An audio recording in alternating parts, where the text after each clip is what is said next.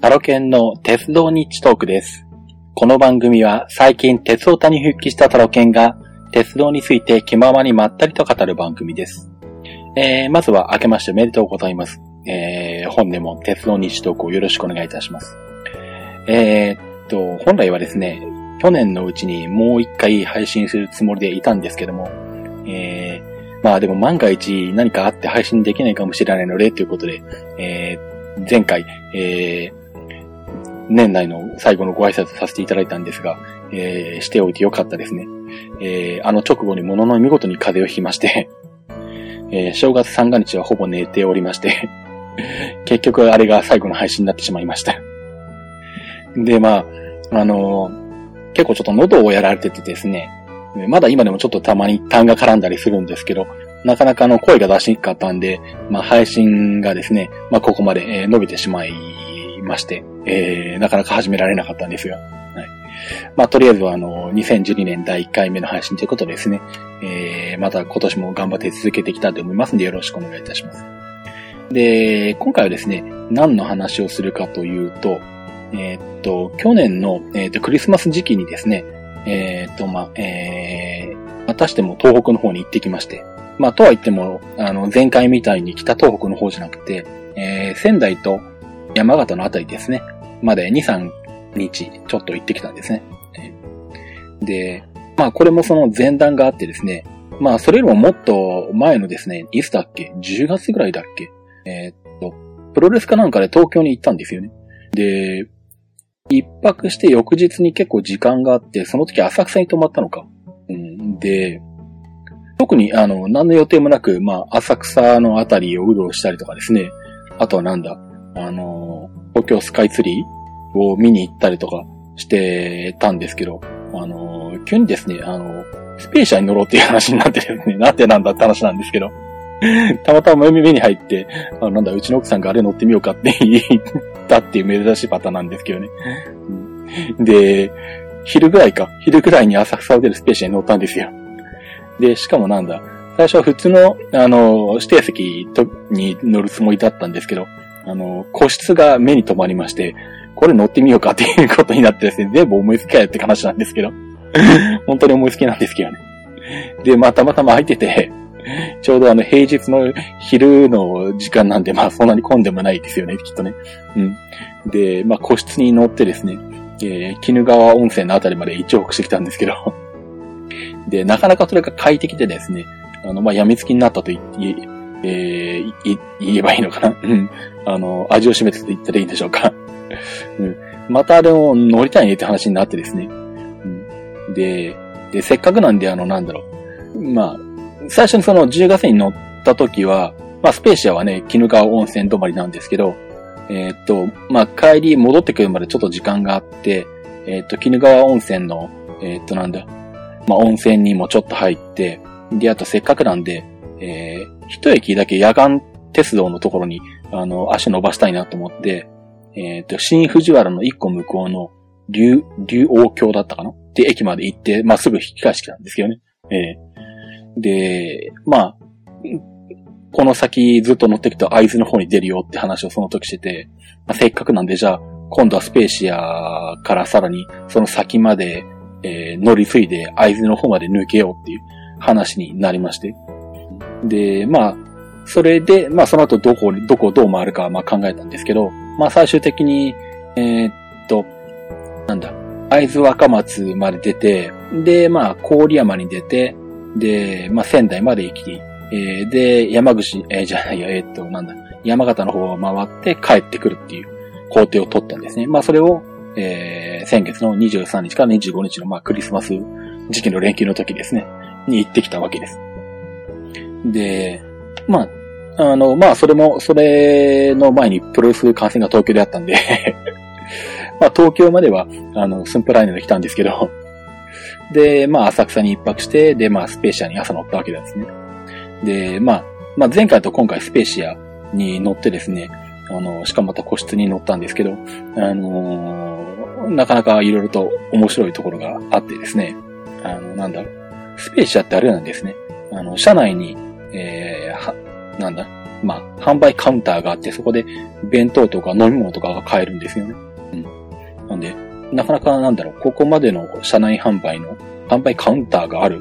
でしたって最近ないんで、昔はなんだろう、昔の、昔って言っても相当大昔ですけど、大昔の近鉄のスナックカーのスナックコーナーとかが多分こんな感じだったらだろうなと思うんですけどね。えー、いつの話なんだよって話なんですけど、多分昭和50年ぐらいとかするぐらいじゃないのかスナックコーナーが営業してたの。あの、1万2000系とか1万2200系がスナックカーと言われるゆえんのスナックコーナーですけどね。え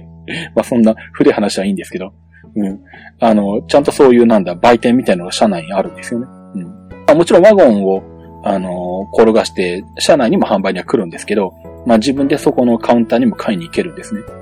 で、そこになんとですね、あの、ビアサーバーが置いてあって、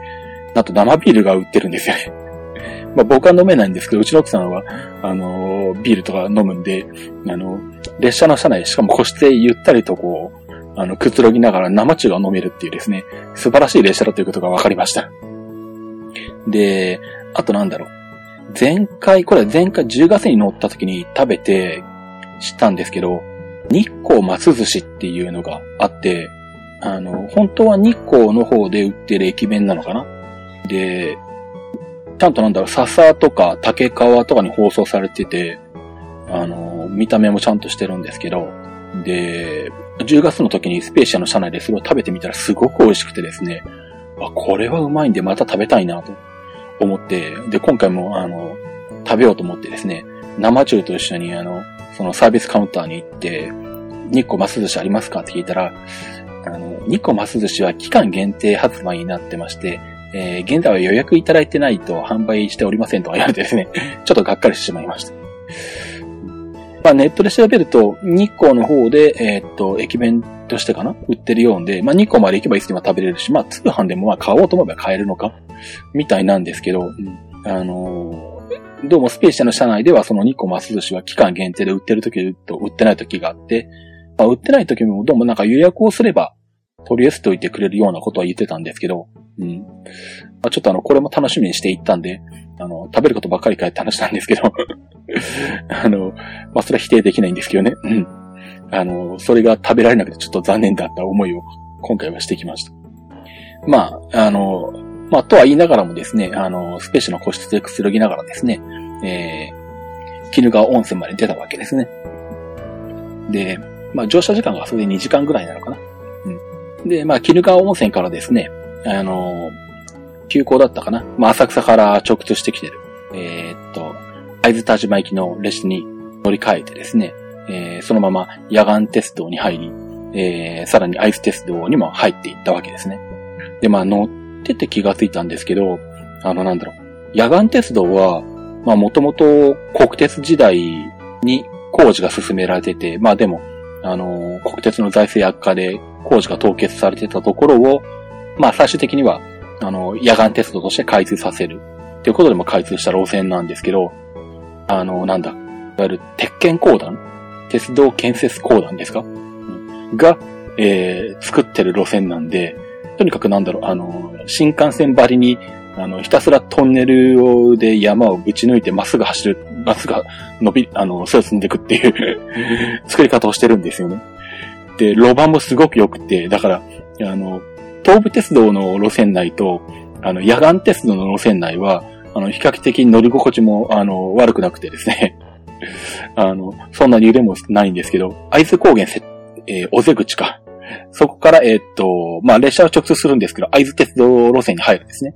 なので、まあ、会津鉄道の路線ってことは、いわゆる旧国鉄時代の会津線に入るわけなんですけども、その会津鉄道の路線に入った途端にですね、あの、なんだろう、結構振動はするし、あとはなんだ、線路のあの、キーっていう音はするし、もう明らかにあの、なんだ、路線の規格が変わってるなってことは明らかにわかるんですよね。鉄拳公団が作ったところと、あの、いわゆる国鉄ローカル線 の作りの路線とあの、本当に乗り心地がもう全く違うなっていうのは、よくわかる路線でしたね。まあ、あの、まあ、ちなみにもう野岩鉄道の途中からもう山の中走ってるんで、もうだんだんちらほら雪が見えてきたりとかしててですね、だんだんこう、あの、冬らしく雪山の景色になってたんですけども、まあ、これもあの、なんだろう。まあ、実は野岸鉄道とアイス鉄道を乗ったの今回初めてではないんですけどね。でも相当昔で、20年前くらいとかだったかな。だからもうすっかり乗ってたことも忘れてまして最初は初めてかなとかずっと思ってたんですけど、初めてではなかったんですけど、結構なんだろう。野岸鉄道の間もトンネルも結構多くてですね。うん。まあ、トンネルを出るとなんかこう、川を橋で渡って、えー、駅があるところに出て、で、また山の中をこう、入っていって、トンネルの中を抜けるってひたすらそんな感じですね。ま、で、まあ、アイステスト路線に入ってくると結構開けたところというか、逆に山を避けてですね、トンネルをなるべく掘らないように、こう、ぐるーっと回り込むような感じで、えー、走ってるんで、結構外の景色が見えたりするんですけどね。で、まあ、アイス鉄道で一つ、えっ、ー、と、有名な、えー、名物がありまして、えー、足の巻、えー、足の巻温泉駅っていう駅があるんですけど、そこに、あの、猫の駅長がいるんですね。えっと、猫の名誉駅長で、名前がバスって言うんですけど、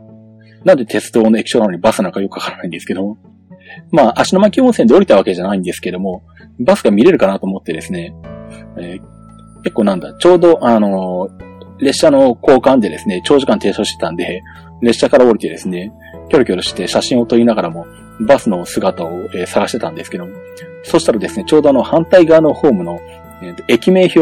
のところにいまして、ちょうどあの、なんだ、ちょうどこちらの方にお尻を向けてですね、向こうの方に、えー、歩いて行って、で、あ、あれだと思って写真を撮ろうかなと思ったら、もうすぐに、あの、駅名表の裏の方に入っていって姿が見えなくなってしまってですね、えー、後ろ姿だけ見れたという状態だったんですけども、あの、いわゆる、まあ、巡回中ってやつですね。まあ、でもまあ、姿が見えただけでも良かったかなっていうところです。まあ、ちなみにこの足の巻温泉結構なんでしょう。あのー、頑張っているようで、なんだ。まあ、駅長、名誉駅長のバスはまあそんな感じで、あの、巡回が忙しかったようなんですけど、あのー、開催口のところでは女性の駅員さんが、あの時はサンタの、サンタの格好をしてたのかな？うん。サンタの格好をして、こう、列車が出るときにこう、え、挨拶をしてくれたりとかしてですね。あとはなんだろう。あの、アイズ鉄道のツイッターアカウントなんかあるんですけど、それを見てると、今はなんだ夜にライトアップしてるのかな？うん。そんなこともやってるようなんで、結構足の巻温泉で、あの、降りて一泊とかすると、結構駅は楽しいみたいです。まあそんな感じで、えー、アイズ鉄道に乗りまして、で、まあ、西若松からは、えー、JR の磐越再生に入るんですけど、えー、あ、あれか、その前に、会津田島で、まあ、列車乗り換えてるのかな？うん、そうですね。えー、っと、この辺、路線と列車が走る区間がずれててややこしいんですけど、ちょうど、えー、っと、鬼怒川温泉から乗り換えた列車は浅草から直通してて、えー、っと、急行かなんかで行くと東武、東武線内ずっと走ってきて、で、まあ、そのまま会津田島まで行くんですけども、会津田島は、えっと、会津鉄道の、えっと、途中駅なんですね。そこで終点になるんですけど、なんで途中で終点になるかっていうと、で、電化されてるのはそこまでだからなんですよ。アイス鉄道って面白くって、あの、JR 基準で考えると、あの、会津若松がある西若松の方から、えー、っと、伸びてきてて、えー、まあ、昔でいう会津滝の原、えー、っと、今は会津高原、尾瀬口っていうのか がアイステストの終点になってるんですけども、あの、なんだ、終点側から、えー、っと、西若松に向かっていく途中の会津田島までが電化されてるんですね。で、その野岸鉄道、その手前の野岸鉄道も電化されてて、で、さらにその手前の東武鉄道も電化されてるんで、電車としては浅草からずっと走っていって、野岸鉄道を通って、えー、会津鉄道の、えー、と、路線に入って、途中の会津田島までは電車が入っていけるんです。なんで、あの、東武鉄道の方から走ってきたやつは全部、会津田島までは、えー、直通してくるんですね。で、そこから先は電化されてないので、えー、アイズテストのディーゼルカーに乗り換えるという形になるんです。で、まあ、そのアイズ立場で乗り換えをしてですね、あのー、アイズテストの車両に乗って、まあ、西若松まで、えー、ガタコトと、えー、揺られていったわけです。で、まあ、えー、アイスタジマから、えー、走っているアイステストのディーゼルカーは、えー、アイス若松まで直通してるんで、まあ、そのまま JR 線に一部乗り入れる形になるんですね。で、まあ、会津若松で、まあ、ちょっと時間があって、えー、乗り換えをして、で、磐越西線の、えー、普通列車で郡山まで向かいました。本当は会津ライナーに乗りたかったんですけど、その時間たまたま会津ライナーが、えー、走ってなくてですね、普通の、まあ普通列車になってしまったんですが、途中たまたま、えっ、と、アイス鉄道、あ、じゃない、えっ、と、アイズライナーとすれ違ったんですけど、あの、私すっかりアイズライナーって、昔のあのなんだ、ビバアイズ？特急ビバアイズとかの頃の、あの図書に全部なってるのかと思ってたんですけど、なんと国鉄色のおやつも残ってるんですね。なんで、国鉄色の、あのー、485系とすれ違って、おっと思ってですね、ちょっと乗りたかったなと思ったんですけども、あとなんだ、えー、っと、ちょうど列車の中で、えー、っと、ツイッター見てたら、あの、バンダイさんが綺麗に見えますよって言ったら、いただいてですね、バンダイさんってどれだろうと思って、一生懸命あのなんだ、iPhone でこう、あの、Google マップであの検索して、あ、多分これか、みたいな感じですね。探して写真を撮ったりとかしてたんですけど、天気が良かったんで綺麗に見えましたね。うん。まあ、えー、そんなんでこう、バンダイさんも見ながらですね、えー、郡山まで着きまして、郡山に着いた頃にはもうほとんど日が落ちてたんで、まあ、そっからは新幹線でですね、仙台まで出まして。マックス山彦だったかな？うん。あの、E4 系か。うん。あの、久々にマックスに乗りましたね、何年かぶり。まあ、それで仙台に着きまして、えっ、ー、と、仙台に泊まったという感じです。で、まあ、ITMIT を聞いていらっしゃる方であれば、えっ、ー、と、この時にあの、Apple Store 仙台に寄ったんだなというふうに わかると思うんですがで、仙台に泊まってその翌日ですね、えっ、ー、と、最初に向かったのが、リフです。あの、東北本線の支線の、あの、リフ支線のリフですね。あの、岩切から、えー、岩切新リフリフっていう、まあ、二駅の区間なんですけども、えー、っと、東北本線の一部として、えー、っと、まあ、支線がありまして、東北本線はもう随分昔の高校時代に北海道に初めて行った時に、えー、っと、白鶴かな、うん、?583 件の白鶴で、あの、上野から青森まで乗ってるんで、あの、幹の部分の本線部分はもう全区間随分昔乗っていたんですけど、ここのリフ支線だけ残っててですね、あの、ただ二駅なんですけど、この二駅が乗ってないがために東北新、東北本線干渉できなかったっていう状態だったんですけどね。やっとそれに乗ることができまして、リフまで行ってきました。で、リフ支線ってあれなんですね、東北新幹線の、あの、車両基地の横を通ってまして、あの、ちょうどいろんな車両が見れるんですけどね、そこでいいロッケ見れたかな？うん、いいロッケが止まってましたね。で、本当は、リフまで行くと、平日だと、その、リフ工場っていうのかな？そこを見学したりすることもできるらしいんですけど、まあ時間もなかったですし、まあ、この時は、あの、休日だったんで、うん、まあ見学ができなかったので、まあそれはせずに、すぐに折り返してきてしまったんですけども、まあ時間があればですね、本当は、あの工場見学なんかをしていきたいところですね。で、まあ、そんな形でリフまで行って戻ってきて、で、それから、えっ、ー、と、仙山線の列車に乗ってですね、えー、山形まで向かいまして。さすがに、あれですね、仙台の頃は、まあ、ちょうど仙台に泊まったのが24日だったんで、まあ、クリスマスイブだったんですけど、まあ、ちょうど本当にパラパラと雪がなんとなく降ったかなぐらいの程度で、そんなに寒くもなかったんですけど、さすがに山形に向かって山の中に入っていくと、もうどんどん雪が、あの雪の厚みが増していってですね、本当に雪国って感じになってきますね。で、途中山寺っていう駅があるんですけど、あのまあ、降りてはいないんですけど、えー、知ってる人は知ってる、あの、宮崎駿の思い出ポロポロっていうアニメがあるんですが、アニメ映画があるんですけども、あれの舞台になったのがこの山寺なんですね。うん。まあ、その、えっと、思い出ポロポロを、ボロポロの、話の中では、あの、なんだ、当時は、大本線経由、あの、山形を経由していたあけぼのが出てきたりとかするんですけどね。うん。あけぼので山形まで出て、で、そこから山寺に来るような話になってたのかな。うん。うん、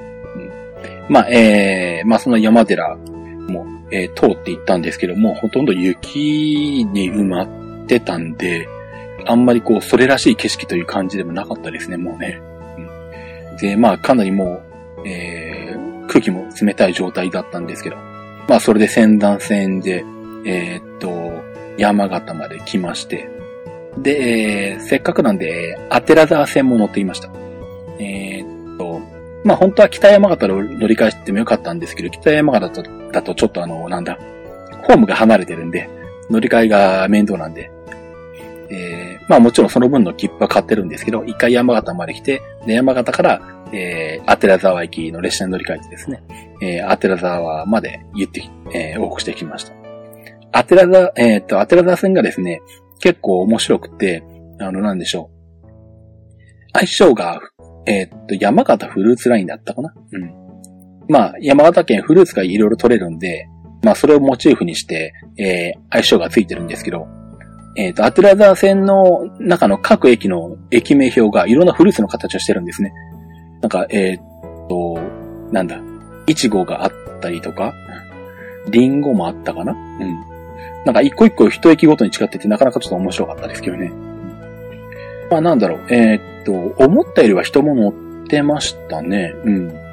そんなに運転本数多くはないんですけど、えー、っと、そんなに車内も余裕で空いてるっていうほどでもなくって、まあ途中、佐賀江とかあの辺で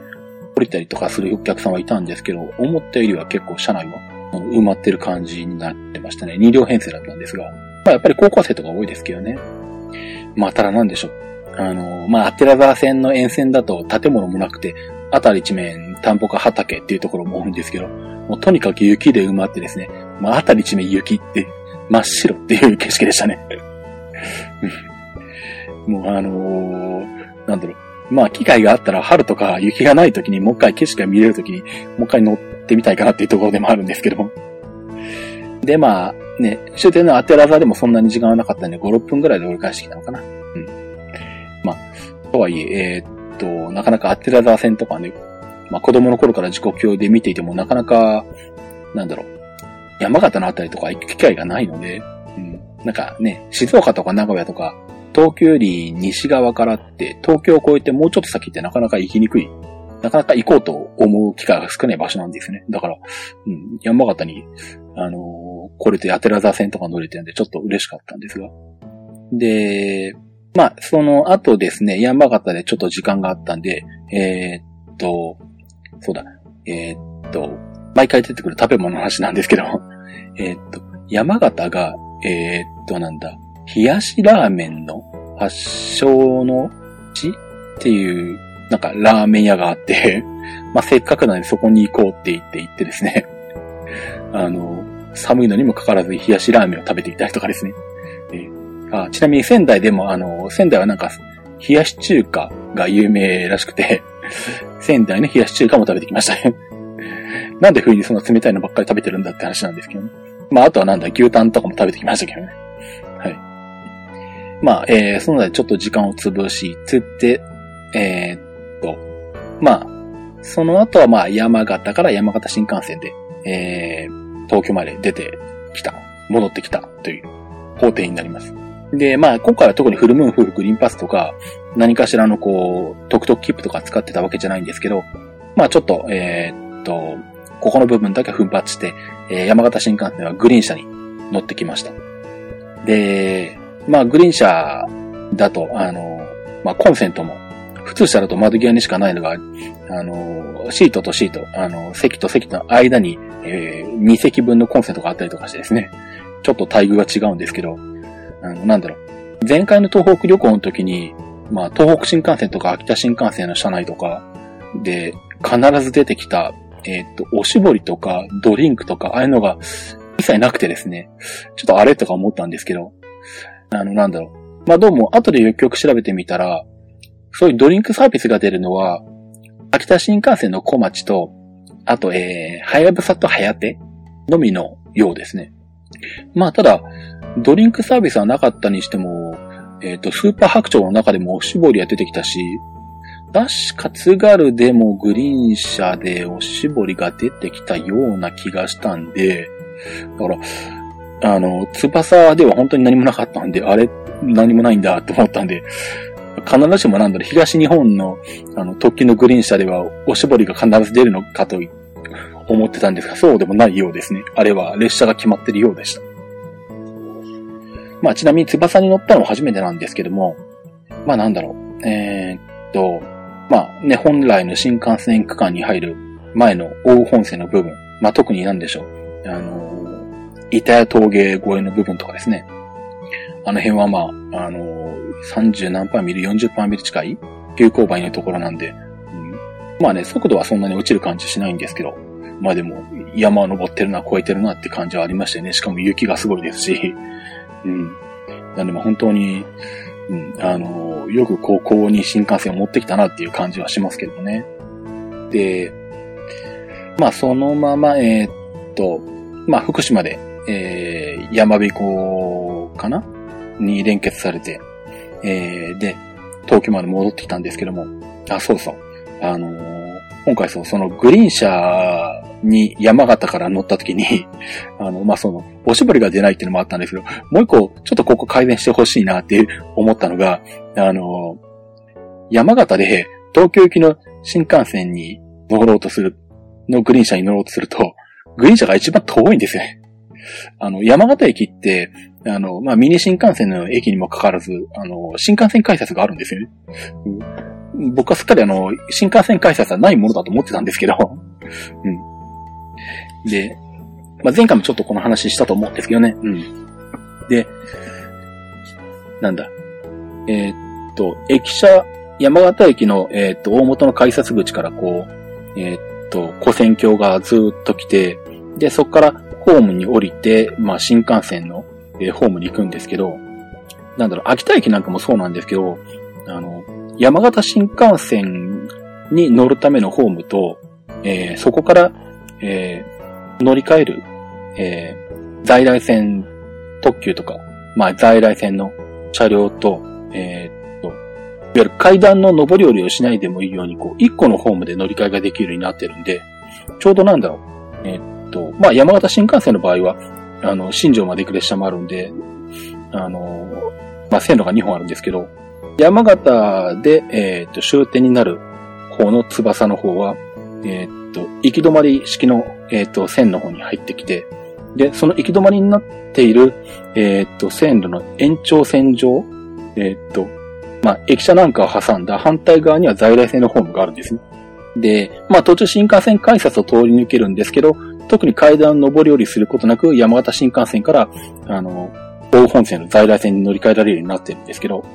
秋田なんかもそうなんですよね。あの、小町が着くホームから、えっ、ー、と、階段の上り下りすることなく、同じホーム上をずっとまっすぐ歩いていくと、その先に津軽がの止まっていて、津軽に乗り換えられるとかっていうような構造になってるんですけど、えっ、と、まあその新幹線改札を設けて、その向こう側に、えー、山形新幹線のホームがあるっていう構造を取った関係もあると思うんですけど、えっと、なんだ。山形新幹線の車両って、えっ、と、東京型にの先頭車両がグリーン車なんですよね。なんで、そうすると、えっ、と、新幹線改札から、えー、見て、一番、反対側の一番遠いところにグリーン車があるんで、普通はなんだろう、新幹線のグリーン車って改札に一番近いところにあるんじゃないのかって まあ特に東海道新幹線ってまあそういう風になっていて、あの、東海道新幹線のグリーン車って真ん中辺に3両あるんですけど、なんで真ん中辺にあるのかって言ったら出入り口に近いように あるんですね。歩か、歩く距離を短くするためにやっぱりグリーン車のお客さん特別扱いしてるんですけど、あれは なので、なんでグリーンが一番遠いんだと思ってちょっとですね、あの、なんとかなんないのかなと思ったんですけどね。で、まあ、秋田新幹線は大曲がりで降りちゃって、秋田まで行かなかったんで、あのー、秋田で、えっ、ー、と、秋田新幹線のグリーン車から在来線乗り換えるってことはしなかったんですけど、でもよく考えたらあれだよなと思ったんですよね。あのー、ってことは秋田新幹線の場合でも、いや、小町の場合でも、あの、同じようなホームの構造になってるんで、あの、グリーン車に乗ろうとすると、新幹線改札から歩くんだよなって思ったんですけど、私はそ、多分ここと同じことになってるんだなって思ったんですけど、その後ふと気がついたんですけど、秋田新幹線は違うんですよ。大曲がりでスイッチバックしてるんですよ。だから、変数の向きが変わるんで、秋田に着いた時には、秋田型が、の先頭がグリーン車なんですね。なんで、あ、ということは山形新幹線だけかって ことに気がついてですね。まあだからなんだっていう、そんなしょっちゅう乗るわけ、あの、グリ、山形新幹線のグリーン車に乗るわけでもないんで。あの、別にあの、えー、なんだ、文句言いたいとかそういうわけではないんですけど、あの、あの、山形新幹線もどっかでスイッチバックした方が良かったんじゃないかとかちょっと思ったりとかしてね、板谷峠あたりにスイッチバックを1個残したらどうなんだとか思ったりとかしたんですけど。まあ、あの、なんでしょう、板谷峠のスイッチバックで方向、あの、なんだ、進行方向変わんないだろうっていう、まあ、ツッコミは当然ね、あの、知ってらっしゃる方は入るとは思うんですけどね。まあ、そんなことを思いながらですね、あのー、端から端までホームを歩いて、あのー、グリーン車まで歩いていったわけですね。はい。まあ、えー、そんなのが印象に残りました。というような感じでですね、えー、っと、まあ、ちょこちょこっと、えー、っと、2泊3日、まあ、実質2日間か、2日間で1泊で、えー、まあ、ちょっと急ぎ足で、仙台と山形を、まあ、回ってきた次第ですね。はい。まあ、本当はね、もうちょっと時間があったら、あのー、ね、なんだ、山形鉄道とかね、米坂線とかね、あの辺も乗りたかったんですけど、あとはなんだろう、えー、ね、仙石線とかね、まあまだ一部普通になってたりとかしてますけど、まああっちの方も本当に乗りたかったんですけど、まあそこまでちょっと時間がなかったですね、まあ行ってこれなかったんですが、でもなんだろう、仙台とか、まあ本当に通り一遍の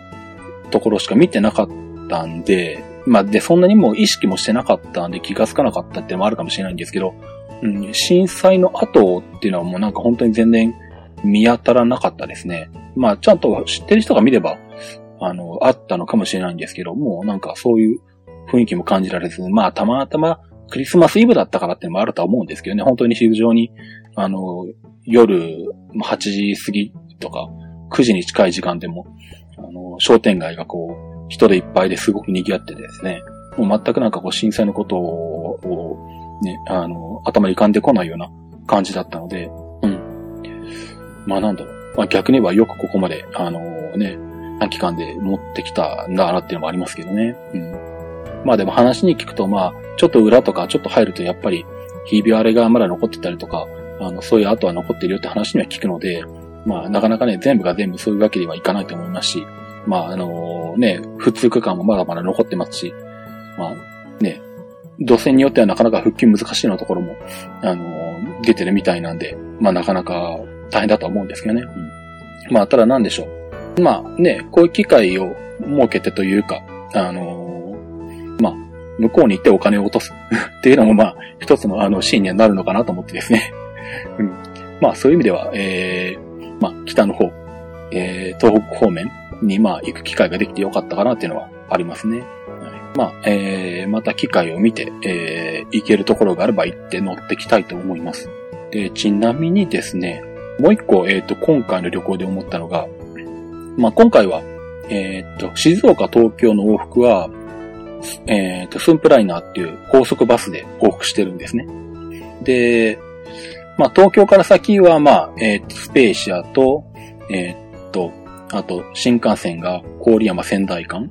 まあ、ここは普通に重席で乗ったんですけど、で、帰りに山形新幹線だけ、まあ、グリーン席で、えー、東京まで戻ってきてるんですけど、費用を計算したら、えー、これだけの工程で、まあ、スンプライナーの部分も入れてるんですけど、えっ、ー、と、夫婦二人で7万円かかってるんですよ。で、本当はあの、なんだ、帰りの東京から静岡も新幹線にしてもよかったんですけど、あの、それをやると、フルムーンと変わんない金額になるんですね。フルムーンの5日券って8万円で買えるんで。なんで、何？まあ JR で移動したのは実質2日間。まあ、あの、東武鉄道の部分があるんで、まあ、全部が全部フルムーンで置き換えることはできないんですけど、まあ、あとは、スペーシアの個室に乗ってるとかね、そういうの料金とかもあるんで単純比較はできないんですけど、まあでも、2日間で、まあ、東京から仙台山形を回ってきて、まああとは高速バスで静岡、東京間往復するので7万。フルムーン夫婦グリーンパスタと、えっと、2人で、えっと、5日間、JR 全線えー、特急グリーン車乗り放題で8万円。っていうことを考えると、フルムーン夫婦グリーンパスっていかに安いかってよくわかりましたね。まあ、あの、なんでしょう。まあ、東北新幹線が東海道新幹線なんかと比べて多少割高になってるっていう部分もまあなくはないんですけど、まあそれにしてもあの、フルムーンって本当安いんだなっていう思いましたね、今回は。ということでですね、えー、まあ去年のクリスマス時期に、えー、や、仙台で山形に行ってきたというお話でした。では、キップチのコーナーに行きたいと思います。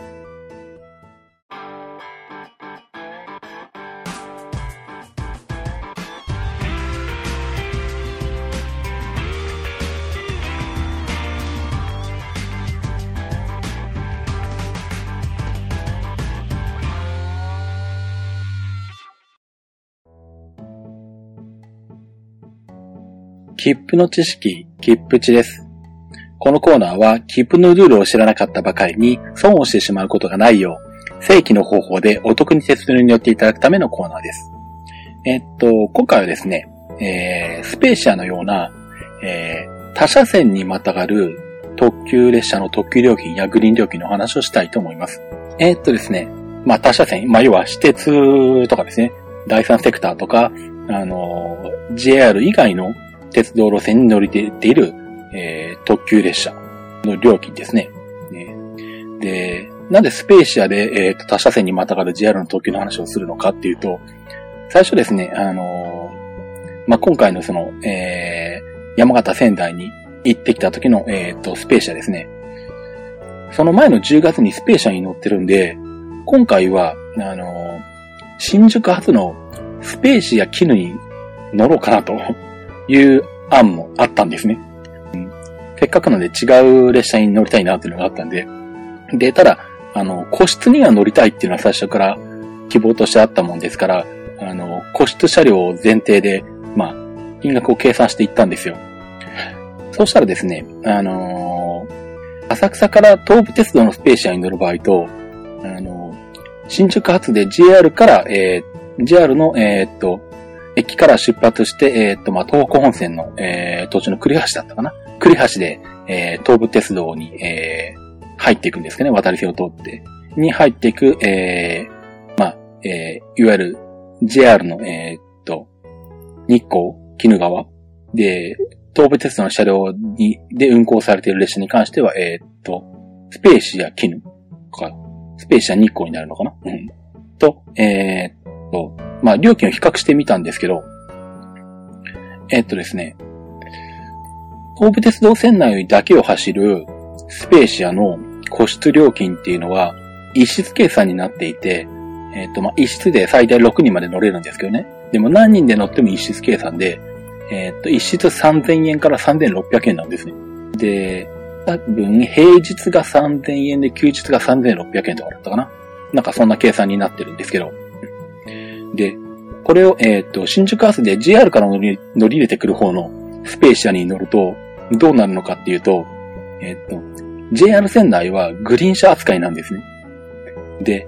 JR 線内の部の部分に関しては、まあ、通常の JR の特急として料金制計算されるんで、えー、新宿から、えー、栗橋までの、えー、距離に相当する JR の特急料金。で、グリーン車の場合は、えー、プラス、えー、JR の、えー、グリーン料金ですね。で、あと、東武線内も走るんで、当然東武線内の、えー、っと、運賃と、それから東武線内の特急料金と、えー、まあ、個室に乗る場合は、個室料金っていうのが、全部、えー、っと、足し算されるんですね。で、そうすると何が起こるかっていうと、実際にその乗ってる時間とか走行距離は、新宿アスだろうと浅草だろうと大して変わらないのに、料金がえらい大きく変わるんですよ。なんでかっていうと、あの、施設の特急料金と、あの、JR の特急料金と、あの、料金設定がかなり違うんで、えー、結構なんだろう、1000円ぐらいとか変わってきたりするんですよね。単純に特急料金だけどそれぐらい変わるんですよ。で、あの、なんだ、スペーシア、スペーシア車両の、えー、っと、個室に関しては、えー、まあ JR 線内はグリーン車扱いになるんですけども、えー、っと、まあ、個室なんで通常のグリーン料金じゃなくて、えー、スペーシア、えー、スペーシアの個室グリーン料金というのが設定されていて、えー、それが、えー、っと、一室あたり6000円なんです。だから、いきなり倍になるんですよ。浅草から乗ると、個室一室3000円なのに、新宿から乗ると個室一室6000円っていうので、これはちょっと割高だろうと思ってやめたんですけど。まあ、あの、特急料金の部分なんかも、あの、実は特定特急料金が設定されていて、あの、JR から、まあ、東武鉄に乗り入れる、えっ、ー、と、列車に関しては、まあ、通常の特急料金よりも安い特急料金が設定されていたりとか、はするんで、まあ、単純な足し算にはなってないんですけれども、それにしてもあの、なんだろう。まあ確かに、えー、っとなんだ。まああんまり乗らないと思うんですけど、えー、っと、そのスペーシア車両で走っている、えー、JR 特急の、まあ JR 区間だけのを、えー、っと、個室に乗ったとすると、えー、っと、そこの個室、グリーン料金の値段は3000円なんですね。で、東武鉄道線内の、えー、っと、個室料金ってまあ3000円なんで、その3000円と3000円を合算して6000円になるんですけど、確かに計算上そうなるんですけど、なんかもうちょっとなんとかなんないのかなとか思ったりしたんですけどね。うん、まあ、あの、我々みたいにこう、ここの区間は JR で、ここの区間は東武鉄道だから、あの、料金がこう合算されるから、計算すると当然高くなるよねっていうのを承知してるものからはいいと思うんですけど、一般のお客さんから見ると、あの、同じスペーシアで、あの、この間浅草から乗った時は、あの、なんだ、まあ、運賃と、あの、個室料金と合わせて、まあ、一人分が5000円くらいだったとしてじゃあ今度新宿からもスペーシアが出てるから、今度は新宿から乗ってきようと思ったら、見ようと思ったら、いきなり8000円とか3000円高い金額言われたら、なんだそれはと思うと思うんですよね。だから、この料金設定はどうなんだろうとはちょっと思ったんですけど。まあ、えー、まあ、そんなことを思ってですね、まあ、ここのコーナーでお話をしようかと思ったんですけども、まあ、それはともかくですね、まあ、こういうあの、JR とそれ以外の会社の鉄道路線とにまたがって走る特急列車っていうのは、えー、それぞれの区間の、えー、運賃料金を合算するような形になっています。ですね、えー、っと、まあ、先ほどはスペーシアの例で話しましたけども、例えば、えー、っと、小田急の新宿から松田を通って、えー、御殿場線に入って沼津に入ってる朝霧っていう特急がありますね。あれは、えー、小田急線内の新宿、新松田間の運賃と、それから特急料金。で、グリーン車に乗る場合はグリーン料金。それと、えー、JR 線内は、JR 線内で、えー、松田から、えっ、ー、と、沼津までの、えー、運賃。それからその距離に相当する特急料金。で、グリーン車に乗る場合は、その区間に相当するグリーン料金。っていうのを、えー、単純に足し算するっていう形になっています。で、ただしまあ、えっ、ー、と、そういう形になっていると、JR 区間が結構短い距離になることが多くて、あの、単純な、あの、通常の特急料金を足し算するだけだと、さっき言ったように、かなり割高になるケースがあるんで、あの、まあ、スペーシアもそうですし、あと、朝霧なんかも、そうなんですけど、えー、JR 区間は、まあ、通常の特急料金よりは、えー、200円安いとか300円安いとか、多少安い、安い、えー、安めになっている特定特急料金っていうのが設定はされてるんで、まあ、単純な、あの特急料金の足し算まあ、グリーン車だったらグリーンの足し算よりは、まあ、安めには設定はされているものの、それでもやっぱりなんでしょう、あの、ちょっとでも JR 区間に入ると、急に時々がポンと1000円上がるとかですね。そういう現象っていうのはどうしても起こってしまうんですね。うん、なんでまあ、あの、なんでしょう。まあ、最近はそういう比較されるのがスペーシアぐらいしかないかな。うん、昔は、あの、私名古屋に住んでたんで、あの、同じようなケースであったのが、昔あの、名鉄から JR に乗り入れる特急北アルプスっていうのがあったんですね。あれがあの、まあ、JR の時刻表上は名鉄の、えっ、ー、と、当時の新名古屋発。まあ、実際列車は神宮前から発になってたんで、名鉄の時刻表は、では神宮前発って書いてあるっていうあの、その、鉄道会社の時刻表によって発駅が違うっていう不思議な列車だったんですけど。まあ、それが、えー、っと、まあ、えー、神、神宮前から発車して、名鉄の当時は新名古屋、今の名鉄名古屋ですね。そこを通って犬山線に入り、えー、まあ、新うぬまのところで渡り線があったんですね。そこから渡り線があって高山線に入っていって、で、最終的には、えっ、ー、と、終点は飛騨古川だったかなまで行ってたんですけども。で、まあ、という名鉄線内から走ってくる特急北アルプスがあって、で、JR は JR の方で、えー、今でもあります、あの、特急飛騨ですね。まあ今はワイドビュー飛騨。まあ、北アルプスが走ってた当時はキハ82だったんでワイドビューじゃなかったんですけども、あの、飛騨は飛騨で名古屋発高山駅とか、あの、飛騨古川駅とか、富山駅とか、えー、っと、なんだ、長い時は金沢駅もあったかな、確か。が走ってたんで、まあ、ほぼ、あの、似たような、えー、区間を、JR だけを走っていく特急と、え、っと、名鉄線と JR 線の2車線にわたって走っていく特急と、えっ、と、2系統あったんですね。ちょうど今のスペーシアに近い状態になってたんですけども。で、まあ、その時に料金比較すると、やっぱりあの、なんでしょう。JR 線内だけを走っていく日だよりも、名鉄線内、名鉄線と JR 線をまたがって走る、あの、北アルプスの方が若干料金が割高になるんですよ。うんで、まあ当然あのなんだ、あの、JR、まあ当時は国鉄にあるあの、周遊券とかそういうのも当然名鉄線内には効かないんで、まあそういう独特切符の類も使えなかったりとかしたんで、なんか運賃料金とかで見るとえらい不利な状態になってたんですけどね。うん。なんでまあ、うん。今はまあ、スペーシャ以外にはないか、そういう同じような区間が JR だけと、私鉄と両方走ってるっていうのは、まあないですけど、まあ、それにしても何でしょう。あのー、まあ、踊り子なんかもそうですね。スーパービュー踊り子なんかもまあ、えー、JR から伊豆急線とか、えっ、ー、と、伊豆箱根鉄に入っていきますし、あとはなんだ、えっ、と、大阪の方で言うと、あの、北近畿単行鉄道に入っていく時とか、あっちのやつだとか、あとはなんだ、まあ、あれか、北北線に、とかもそうですし、ショートカットしてる区間が、あの、第三セクターっていう例もありますよね。うん、まあ、あのー、なんだろう。バイトビュー南紀みたいに伊勢鉄道の区間がすごい短い区間はまあほとんど問題にならないんですけど、逆にその部分の伊勢鉄道区間は運賃もそんなにありませんし、伊勢鉄道区間の特急料金を加算分は100円とか200円とかそんなもんなんで、そんな割高感は出ないんですけど、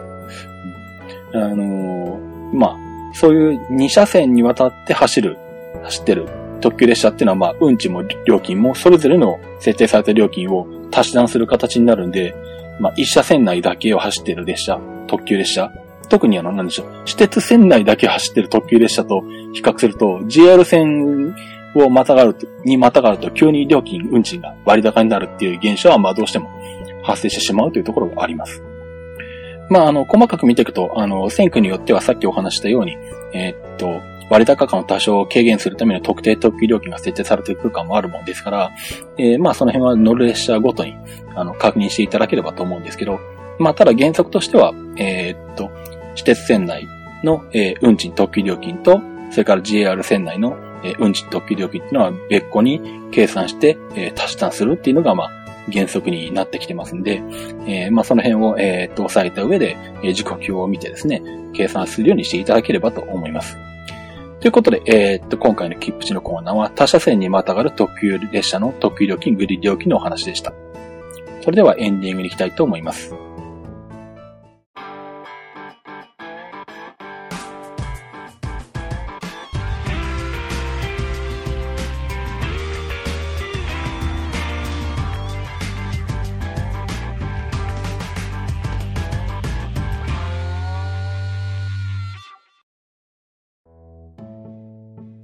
えー、ではエンディングです。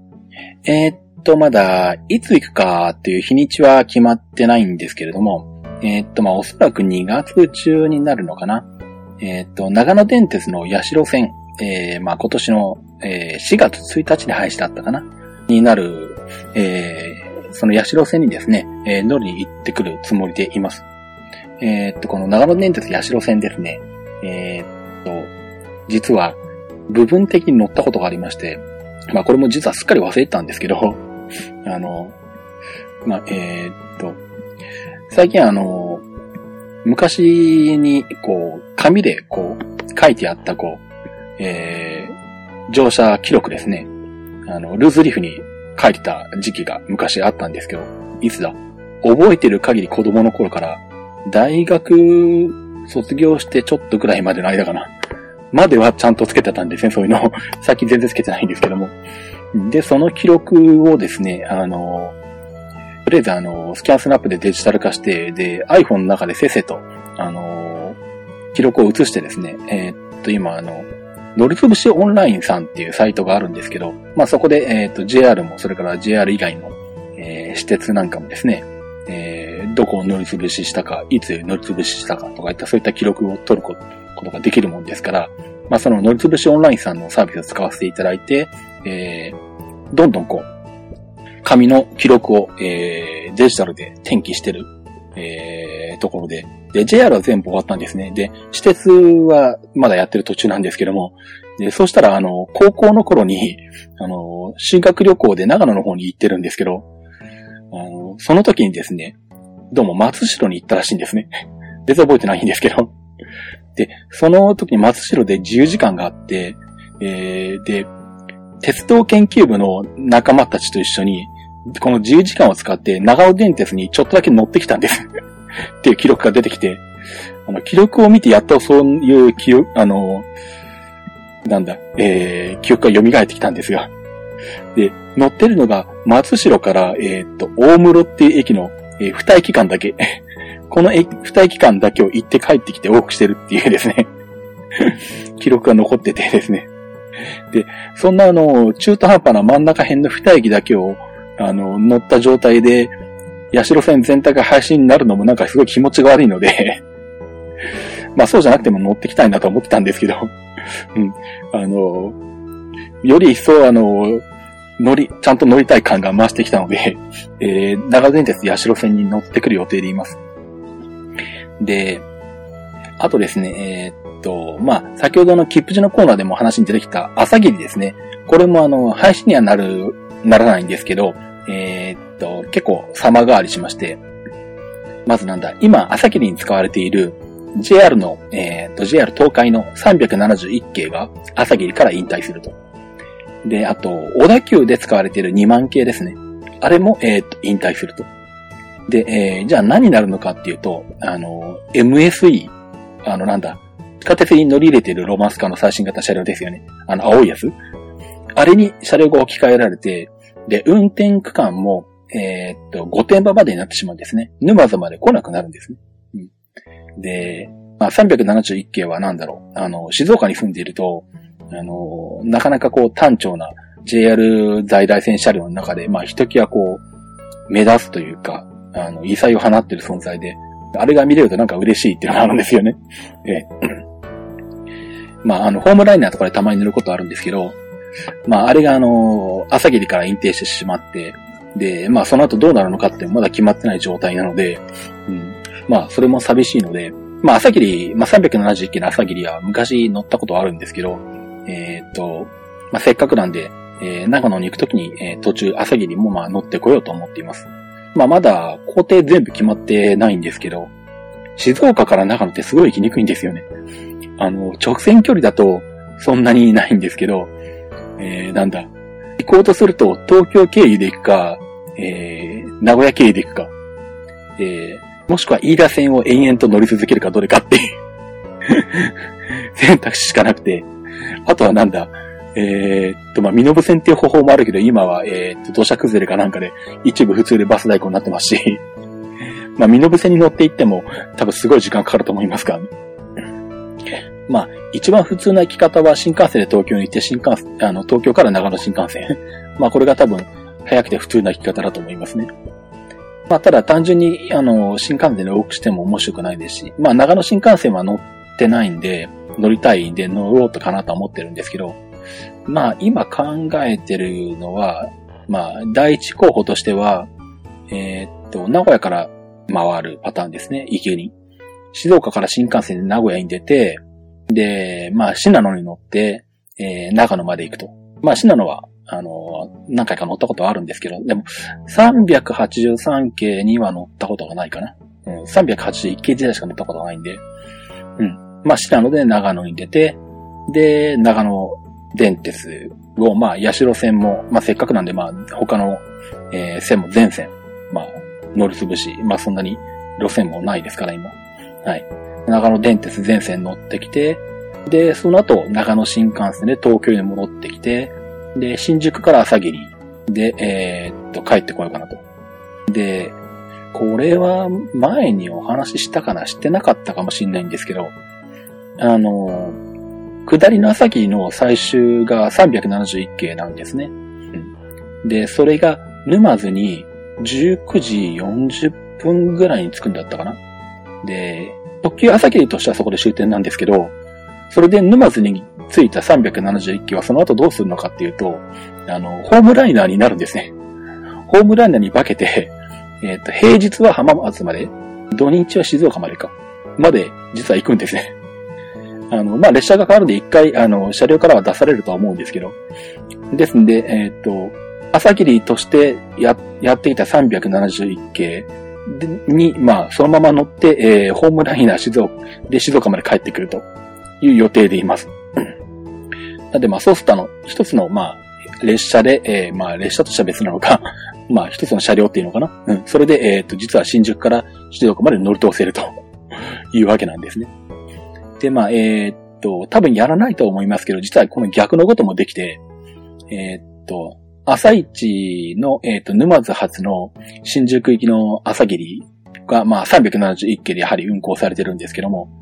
まあ、要はこのなんだ、朝霧に使われてる371系は、夜間の、あの、車、あの、なんだ、夜間は静岡の、あの、車庫に停泊するんで どっちにしろあの、なんだ、あの、静岡まで来ざるを得ないんですけどね。うん。なんでそのなんだ、えー、っと、ホームライナーとして、まあ、静岡なり浜松まで行った、えー、っと、371系は、まあ、その夜は静岡の車庫に停泊して、で、次の朝ですね、えー、っと、ホームライナー沼津として、えー、静岡から沼津までやってくるんですね。で、それがそのまま、えー、っと、朝霧に化けて新宿まで行くんで、あの、やろうと思えば朝一、まあ、その代わり静岡朝7時発とかになるんですけど、えー、それに乗って、えー、っと、静岡朝出て、そのまま同じ車両で新宿まで乗り通すってことも、えー、っと、今のうちは可能です。なので、まあ、えっと、まあ、これも春の、あの、朝霧の、あの、運行区間の、あの、短縮化になる前までの話ですけどね。はい。あの、まあ、3月16日だったかな、ダイヤ改正は。3月16日以降は、まあ、運転区間が5点場までになるだけじゃなくて、えー、車両も JR の車両は使われなくなるので、す、え、べ、て、えっ、ー、と、小田急の MSE6 万系のみになるものですから、あの、まあ、そういった運用もなくなってきますよね。ですんで、まあ、えー、まあ、その辺371系ですとか、まあ、2万、2万系が沼津に来るのも、まあ、今のうちになってますんで、まあ、その辺ですね。あのまあ、残念だなという方は、まあ、今のうち乗っておいていただければと思います。まあ、この辺、あの、詳しい内容とか日にちとか決まったらまたお話ししていこうと思います。あと、もう一個ですね。えー、っと、まあ、これは宣伝といいますかお知らせなんですけども、えー、っと、クリラジという、えー、ラジオ放送局が、インターネットラジオ放送局がありまして、まあ、これはもう本当に何でしょう。10年、15年？何年くらいやられてるんだろう。もうあの、ADSL とか光ファイバーとかっていうブロードバンドが始まる前の、あの、ISDN の時代からインターネットラジオをやっていたところなので、もう老舗中の老舗なんですけど、で、私がこのポッドキャストを始めるきっかけになった、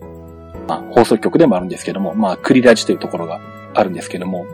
そこで新番組が始まりまして、名前がトレンドウォッチというんですが、このトレンドウォッチに私、タロケンが出させていただいております。で、すでにもう、第1回目が配信されてまして、えまだ iTunes ストアには登録されてないんで、クリラジのホームページに行かないとダウンロードできないんですけど、えっと、もしよろしければですね、ひらがなで、クリラジで検索していただくと、クリラジのホームページが出てきます。で、その中で、えー、っと、まあね、番組がいっぱいあるんで、見つけにくいかもしれないんですけど、あの見つけにくいようであれば、ブラウザのあの、ページ内検索を使っていただいて、あの、カタカナでトレンドウォッチと入れていただければヒットすると思います。まあ、これはあの、ジャンルを決めずにですね、まあ、今年流行りそうなものとか、これから流行しそうなトレンドとか、これから来そうなものとか、あと、なんだ、これから来てほしいものとかですね。まあ、そんな話題をいろいろとしていく番組になっていくかと思います。はい。えー、っと、まあ、出ているのは私、タロケンと、あと局長の BJ と、あとはコロンさんっていうクリラジの方の、女性の方ですね。この3人で話をしておりますんで、またよろしかったら聞いていただければと思います。えー、ということで、えー、っと、私、タロケンツイッターをやっております。ツイッターのアカウントの方が、えー、アットマーク、タロケントークになります。アットマーク、t-a-r-o-k-e-n-t-a-l-k。あと、えー、鉄道日トークのハッシュタグがありまして、シャープトレイン NT になります。シャープ t-r-a-i-n-n-t。あ、そうだ。えー、すいません、もう一個話をしてもいいでしょうか。すっかり忘れていた。えっとですね、今日なんですけど、えー、っと、静鉄の臨時休校というのを乗ってきまして えー、そうだ、本編の後半で話そうと思いながらすっかり忘れてたんですけどえっと、何なのかというとですね、えー、っと、気がついたのが昨日だったかな、一昨日だったかな 気が、あのー、ギリギリになって気がついたんですけど、どうも、静鉄でですね、あのー、12月の前半から、えっ、と、今日の1月9日まで、えー、まあ、えっ、と、通常のダイヤと別に、えっ、と、臨時急行、セノバ号っていうのが、えー、走ってまして、まあ、静鉄は前回ちょっとお話、あの、以前ちょっとお話したように、あの、前回10月頃のダイヤ改正で朝の時間帯8時台まで通勤急行と急行が走るようになったんですけど、それとは別に、えー、っと、土日祝のみだったかな？で、まあ、新静岡に新しくできたセノバっていうショッピングセンターにお客さんをまあ運ぶっていう、まあ、趣旨だと思うんですけど、名前がセノバ号っていう名前になっていて、えー、っと、2時台ぐらいまでは、新清水発新静岡行きで1時間に1本。で、戻ってくる方は昼ぐらいから5時半までの間、新静岡発新清水行きで1時間に1本。まあ、臨時急行が走るっていう特別ダイヤが組まれてまして。で、なかなかあのなんだ、朝の8時台とか私、えー、起きるのが辛いんで、まだ静鉄の急行や回数、あの、通勤急行が走り出してから、あの、静鉄の急行を生で見たことすらなかったんですね。なんで、せっかくなんで、あの、昼間走ってくれてるんで乗ってこうと思って今日乗ってきたんですけど。で、なんだ。えー、っと、まあ、夕方の時間帯に行ったんで、静岡まで行って、静岡から清水行きに乗ったんですね。